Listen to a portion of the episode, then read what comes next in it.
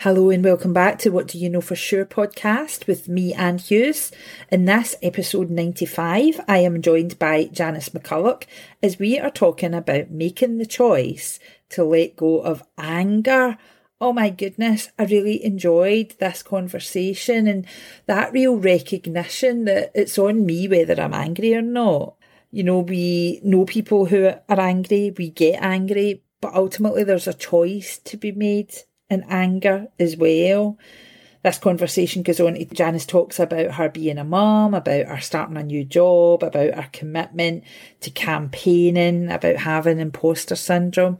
So there's lots covered in this conversation, and I hope that you enjoy it as much as I did. Janice, thank you so much for joining me on the podcast. No problem. I'm excited. Aha. Tell us a bit about you.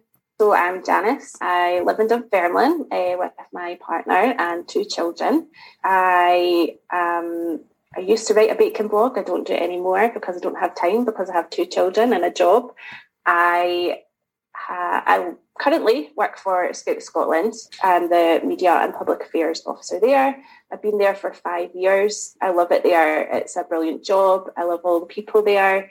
I never really knew that much about Scouts before I, I, I started working there five years ago. So it's been amazing to see the impact that Scouting makes on, mm-hmm. on young people right across Scotland. And I'm not leaving completely because I've signed up to become a volunteer with the Scouts and I'm going to lead Squirrels, which is uh, the new um, age group for four to six year olds for Scouts uh, for Scouting. So that starts this Wednesday, which Great. is. Uh, mm-hmm. exciting but scary at the same time because I'm going to have a, a room full of 20 four to six year olds. Um, and we're going to be making mini campfires with uh, lollipop sticks and little electronic candles. So no real fire for our first week, which is good. Mm-hmm. And I'm heading off to become head of campaigns at Myeloma UK at the start of November. So a big challenge, but I'm really excited about it. Uh-huh. So that's a bit about me. New beginnings ahead, that's great. So, given you're in that right place of transition, I can't wait to hear. What do you know for sure, Janice? So, I found this question quite hard mm-hmm. actually, because I've said to you before that I have a bit of imposter syndrome, and thinking about what I know for sure was really, really tricky. But I think what I've thought about over what I found over the last 18 months during COVID was that one thing I I don't want to do anymore is just hold on to anything that I'm angry about. Mm. So I spent a lot of the first kind of six months, maybe six to 12 months of, of being in lockdown, feeling really angry about everything. Yeah. That was how I reacted to it. I was angry that my daughter was, wasn't at school. Mm. I was angry that our charity was facing huge problems and we couldn't, you know, get any support. And I think it just it put me in a really bad place when I was reacting to everything really badly. And then it got to the point where kids were allowed back out on the street to play with their friends again. And we had this uh, Facebook group for our street. And as soon as they were back out to play, it was like, can you tell the kids to not cycle on the street anymore? So I was really angry about that as well. And I kind of thought about it and, you know, there's no point. I found that well, the first thing I did with that Facebook group was I left the Facebook group after nice. arguing with them about them being on the street. And as soon as I left that Facebook group, I just I didn't care anymore. They could stand sit on their Facebook group and moan about the kids cycling on the street if they wanted to, but I didn't have to see it anymore. So it was like a weight lifted, and that kind of made me think back and and realize that you know, there's sort of two things I can do with that anger. One thing is I can just step away from it um, and let go of it. Or the other thing, which was another thing that I did through the pandemic, was I could channel that into changing the things that I I was angry about. So in terms of the kids not being at school, I set up a campaign group to get the kids back to school um, mm-hmm. with a mm-hmm. bunch of amazing women, one of whom I'd met in real life before, and the rest of them I hadn't. We just came together over social media and we set up um, a campaign group. It was called 50 50 in school campaign groups because at that point in time we were we would take 50% of their time in school 50% uh-huh. was better than yep. being at home 100% mm-hmm. percent of the time and then in terms of the work issue and you know the the response to to not getting funding i put myself forward to lead a campaign there about getting support for outdoor education centres. Mm-hmm. So, what I've realised over the last 18 months is that instead of feeling angry and just holding on to that anger, for me, there's either I can make the change or I can let it go. And that's partly why I looked to get a new job because I wanted to do more of that.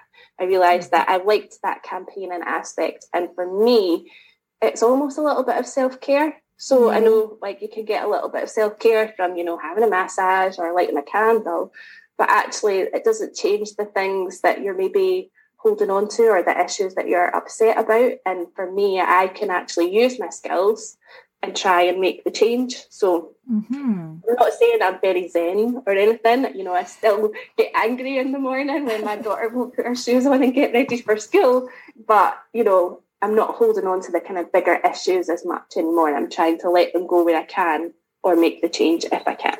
I love that the whole notion about making the decision to let go of anger because we all, I suppose, know people, don't we, that are just you would call, oh, he's a right, Mister Angry. I mean, there's several people that I would say that about. I have to say, and therefore I don't spend time with them because I can't be bothered with angry people. Quite honestly, but how fascinating to go on that journey to change your anger into something like campaigning. Has that that motivation because the way you're talking, I set up campaign groups to get kids back into school. I set up a campaign group for outdoor education because me stopping being angry would have felt different for starting a campaign. I think. So where yeah. did that become the solution to anger for you? you? Can you see where that naturally became a solution for it for you? I probably didn't know it at the time. I just knew that I just couldn't sit back and just continue to feel sort of resentment about how things weren't changing. Mm-hmm. And I think, well, uh, honestly, what happened was, I, I, as many of us do, uh, I sat and typed a whole bunch of tweets, and I was like, uh, I'm so angry that my daughter isn't getting this and I'm not getting that. And, uh, you know, these things aren't happening for her. And I can see other people who are, you know, experiencing a better time. And, and a few people retweeted it and I had to put my tweets on private for a little bit. And then, you know, I saw that there was a few other people saying the same thing at the same time. And I just thought, I, I can't just sit here and let other people do it or be mm. annoyed that nothing is happening to to change this and I knew that you know I I work in public affairs. I engage with politicians on a regular basis. I know how to engage with the press. So I knew that there you know there were things that I could do if I had the help of other people. I couldn't do it by mm-hmm. myself and I didn't know at the time that that was what was going to help me feel better. It was just reflecting back on it um, after a few months, probably after the kids were back at school and uh-huh. had that that space to in, in my head. Somebody I think asked me to write a blog about what it'd been like being a mum during the pandemic, and and it wasn't until I was writing that down and like reflecting back on it that I realised that when I had got involved in the campaign, I had felt so much better because I was, you know, trying to make a difference and trying to change it. And I wasn't just waiting for somebody else to do that. And that mm-hmm. would be very different for other people. I recognize that, you know, other people would think, whoa, that's, you know, extra pressure. And, and how did you cope with that? But there was an amazing bunch of, of other women who were all so supportive. You know, we all had each other's back and recognised how, you know, every, everybody's skills and, and what we could all bring to the table. But it wasn't until I, I looked back on it that I realised that that was what helped me and, and really was what started making me think about moving on to a different job uh, where I could do more of that. Yeah. But yeah, no, I recognise for a lot of other people, it would be like, wow, you're mad. What are you thinking about setting off a campaign? That's not going to help me. But for me, it, it made me feel better. It made me feel like I was doing something to make a yeah, difference. And I, I really resonate with that the need for your voice to be heard, for what you want to say about the world to be in the world and not just in your head. I totally 100% uh, um, on that with you. And you brought up that phrase. I don't know. I think we maybe made it up as a people and we need to get rid of it. But you brought up the phrase imposter syndrome. And again, I would say that we all get it. You know, and I, I, before we started to go, I was telling you about a couple of my experiences of imposter syndrome, but now I bat them away, quite honestly, and I just think, why not? But has that that letting go of the anger, starting the campaigns, deciding this is what I want to do more of in the future, therefore getting a new job, going off on a new path, is that helping you sort the imposter syndrome, or actually is it just digging you deeper into the whole of imposter syndrome? I would love if it was helping me with the imposter syndrome. It's not, and I think it's just. I think anytime you make a change in your life, you're just gonna uh, sit there and think, "Oh, is this the right thing to do?" I'm really comfortable where I am. I really like the people. Like I'm fortunate where I, where I work. I really like the people I work with. Mm-hmm. I'm friendly with them. I like what I do. So I didn't. So for me, moving on to the new job, it's not like I'm changing from something I don't enjoy. Mm. And doing the campaign, I recognise. See, if I was looking at myself from the outside, I would recognise. Oh, there's a person with skills. it's really hard to see it yourself. But I would say about the, the 50-50 campaign is we still have our WhatsApp group. And as you know, as soon as I said, Oh, I've got this new job, they were amazing. And when I said, But I, am not sure if I'm the right person, they were like, Don't be ridiculous. Look at all the things you've achieved. And if, if I was able to just stand outside and look at myself, then I could I could see that. Mm-hmm. Um, but I think anybody's their best when they're moving on somewhere, and all of those questions come into play when you are taking a big step. It's a promotion. It's you know it's going into a different sector. So I think you know anybody I think would feel insecure as you make that step. Uh huh. You talked about how you had two choices with your anger. And I love I love the notion of choice because I am continually the people that I, I, work with and mentor and things I'm always saying so you've got a choice here. Because I think we sometimes forget that we've got a choice. And you had very you said there that you had very two very clear choices. You would either step away or you would change it. So I'll either sit down or I'll stand up is how I would put that probably do you think that empowers you, therefore, to make choices quick? I'm somebody I think who probably I'll say makes choices too quickly sometimes. Is what I could say about myself. I definitely don't don't dilly dally over a choice. If anything, now I definitely I think I can make them too quickly, which isn't always to my advantage. I would say. but do you think that that makes you feel better about trusting yourself when it comes to how you make a choice in the future? I think I certainly have it in my mindset now, which I would never have had a year ago. I mm-hmm. think reflecting back, yeah, I definitely wouldn't have a year ago been able to say, look, what what can I do about this? I can either stay angry about it and just mull over it, or is there something I can do to make a difference here? And I am weighing up choices differently now so I quite often would be the person that would stick my hand up to get involved in something. You know, we need a new, we need parents on the, you know, it's not PTA, what's it called, the parent group Council. or whatever. I've yeah, just joined that too, so yeah, yeah, I get that. So yeah, I'll be the person that'll join. I'll be the person that'll be the chair. I'll do this, and now I'm actually saying, hang on, do you need to be the person that stands up to do this every time? So like it's a choice too, isn't it? Yeah, That's a choice mm-hmm. seen different like opportunities as well. You know, different people are looking for people to join their board and actually thinking, hang on, you're going into a new job, you're taking on this new volunteering opportunity, you've got two kids, you know, got a house that is always messy. You know, you don't have to be that person every single time now mm-hmm. because I feel like I'm weighing it up differently to how I used to. So are you able therefore to be able to choose yourself? Because I think like for women, especially, it's like you, we put everything else first. So it's like, so I've got my kids and I've got my job and I've got the campaigning that I feel I need to do, that I've got a social responsibility to take part in, and I'm volunteering on the parent council and I'm doing this and I'm doing that. Do you have you got to a place yet? Because you are again one of the youngest voices, maybe that's been on the the podcast. Because you are in your thirties, I think, Janice, aren't you? Yes. Yeah. Parents. Yeah. Uh-huh. so, have you got to a place yet where you're good at choosing yourself, or is that still a journey? Probably still a, a journey because the kids are quite young and everything kind of revolves around them, doesn't it? You know, yeah. they've got their classes and their groups. I think even volunteering with with the, the, squirrels group was influenced by the fact that my daughter's four and I wanted her to be able to go to it. So mm-hmm. even though it's a good opportunity for me, I'm learning amazing new skills working with a bunch of people that I didn't know before and learning lots from them. It was driven by the fact that she's four and I wanted her to have the chance because, you know, the last 18 months, all most of our classes were cancelled for ages. So no, I'm definitely not at the point yet where I'm uh, putting myself completely first, you know, I think when I went to get my hair cut last, the hairdresser was like, "When were you last here?"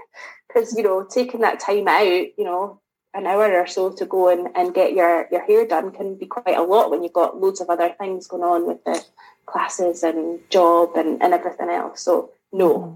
I'm not there yet. and do, do, you know, and that's just like, I think it's interesting for women to share that on the podcast because I don't think any of us are there yet, is the point.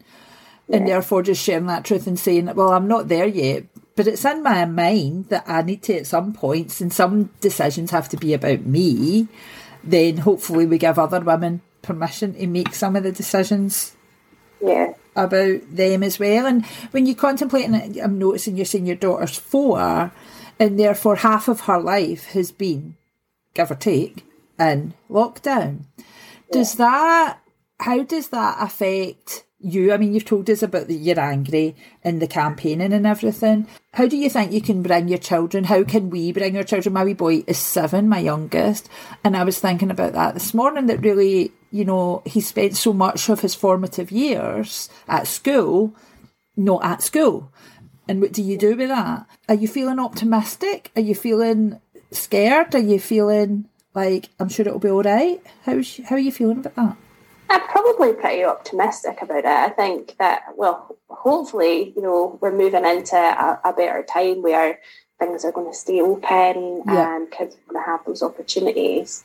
I think, though, I'm probably in quite a fortunate place. You know, we've got a, a nice home with a good space, a good garden. My daughters are able to you know, we're able to afford for, for my kids to go to ballet classes and gymnastics and all of that stuff. I think there's a lot of other people who probably aren't in that space. Yeah. And I would, you know, where they've been at home and they've not had the different opportunities, they've not had maybe even you know, even during the pandemic, you know, Zoom classes and stuff for our, our kids had dance lessons on Zoom and stuff, and other kids wouldn't have had that. So yeah. I'm, I'm, I'm optimistic in terms, I guess, personally for my own kids, but I think there's a wider bunch of young people who are really, really suffering. And those older kids as well. I mean, young kids have obviously had it hard, but oh, I feel for those teenagers who were stuck at home with their oh, parents for so long. I know. Uh, My daughter really did her first year of uni in her bedroom, and now that she's in second year and she works all the time, she's at uni all the time, or she's in the pub all the time.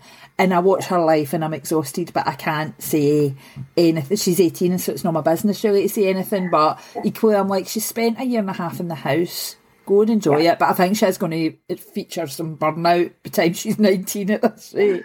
Are you feeling, therefore, that this is us coming into something new? So you must feel a real newness in your life. You're starting a new job.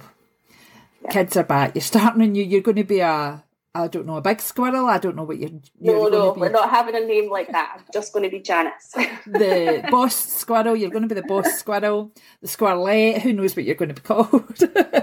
and lots of new things coming out now in life for you. Uh, yeah. You're in your mid thirties. So how are you feeling now as you start to move forward? With the kids getting a wee bit older, it is good once your other one starts school, and therefore your kids are getting a bit more self self reliant. How yeah. are you feeling about what's next for you and your life? Yeah, I'm really excited. I think this is the first time in a long time that I've taken a more of a promotion as a job and taken on new responsibilities because I used to work in a consultancy when my eldest was younger. And then I decided to kind of take a sideways move in terms of a career because it was in Dunfermline where I live, so it was closer to home. I could cut out the commute to Edinburgh, whereas this is that me taking a step in my career and I'm really excited about that although nervous but I'm really excited about you know trying to progress my career again. So that is really daunting and exciting at the same time for me. So I'm, I'm happy about that. And I'm happy about the volunteering opportunity as well because it's something I've never done before. So I'm in quite a sort of positive optimistic place I think and yeah, as you said, the kids are starting to get older. So Jess, my el- eldest, she's in primary four, so she's not self sufficient, but she, you know, can uh, get herself a, a, bowl of cereal and stuff in the morning. Right. So that's good. And yeah, you know, only a year till Emily will be at school as well. So it feels like a little bit of, you know, things are getting slightly easier. I know probably people might be listening and rolling their eyes because I've not hit the teenage years, and I know that will be hard when we get there. But you know, yeah. it's it's not this like they're not as you know you're not having to do nappies and things like that exactly. anymore. They can actually be on their own doing their own yeah. thing in their rooms yeah. for a wee while, which is always nice. And I uh-huh. suppose uh, it just brings us full circle back to you're talking about all the new things, but and you talked about that choice you made not to be angry and letting go of anger. They were all choices that you had to make, weren't they? You had to make all those choices to go for the different. It would have been comfortable. I always think, in my first job especially, I stayed too long because it was too comfortable. Like my first job yeah. in my career. So actually, it's quite a brave choice to to decide. Right, I'm going to do stuff differently now.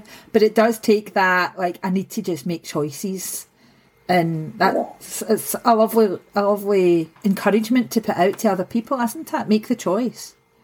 Yeah i absolutely had to make that choice because you know i've said it a few times i enjoy being there but i, I was i am comfortable there. And you know it's really important for me especially thinking on what i've taken on over the last 18 months to try and stretch myself a little bit more yeah. and just make that choice to do something different and and see how it works out because i think i would regret it mm-hmm. um, if I stayed longer, and I don't want to be in that space. Oh, thank you so much for sharing and coming on the podcast, and good luck with all the new stuff.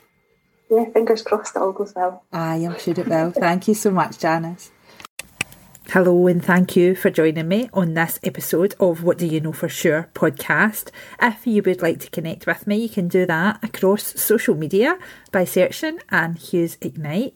If I refer to my radio show and the podcast, you can catch those on my Mixcloud. Again, just searching Anne Hughes Ignite. And if you or anybody you know want to answer this question with me, please do get in touch. Just go onto my website, annehughesignite.co.uk, and fill in the contact page at the bottom, and I'll be delighted to have this conversation with you too. Thank you.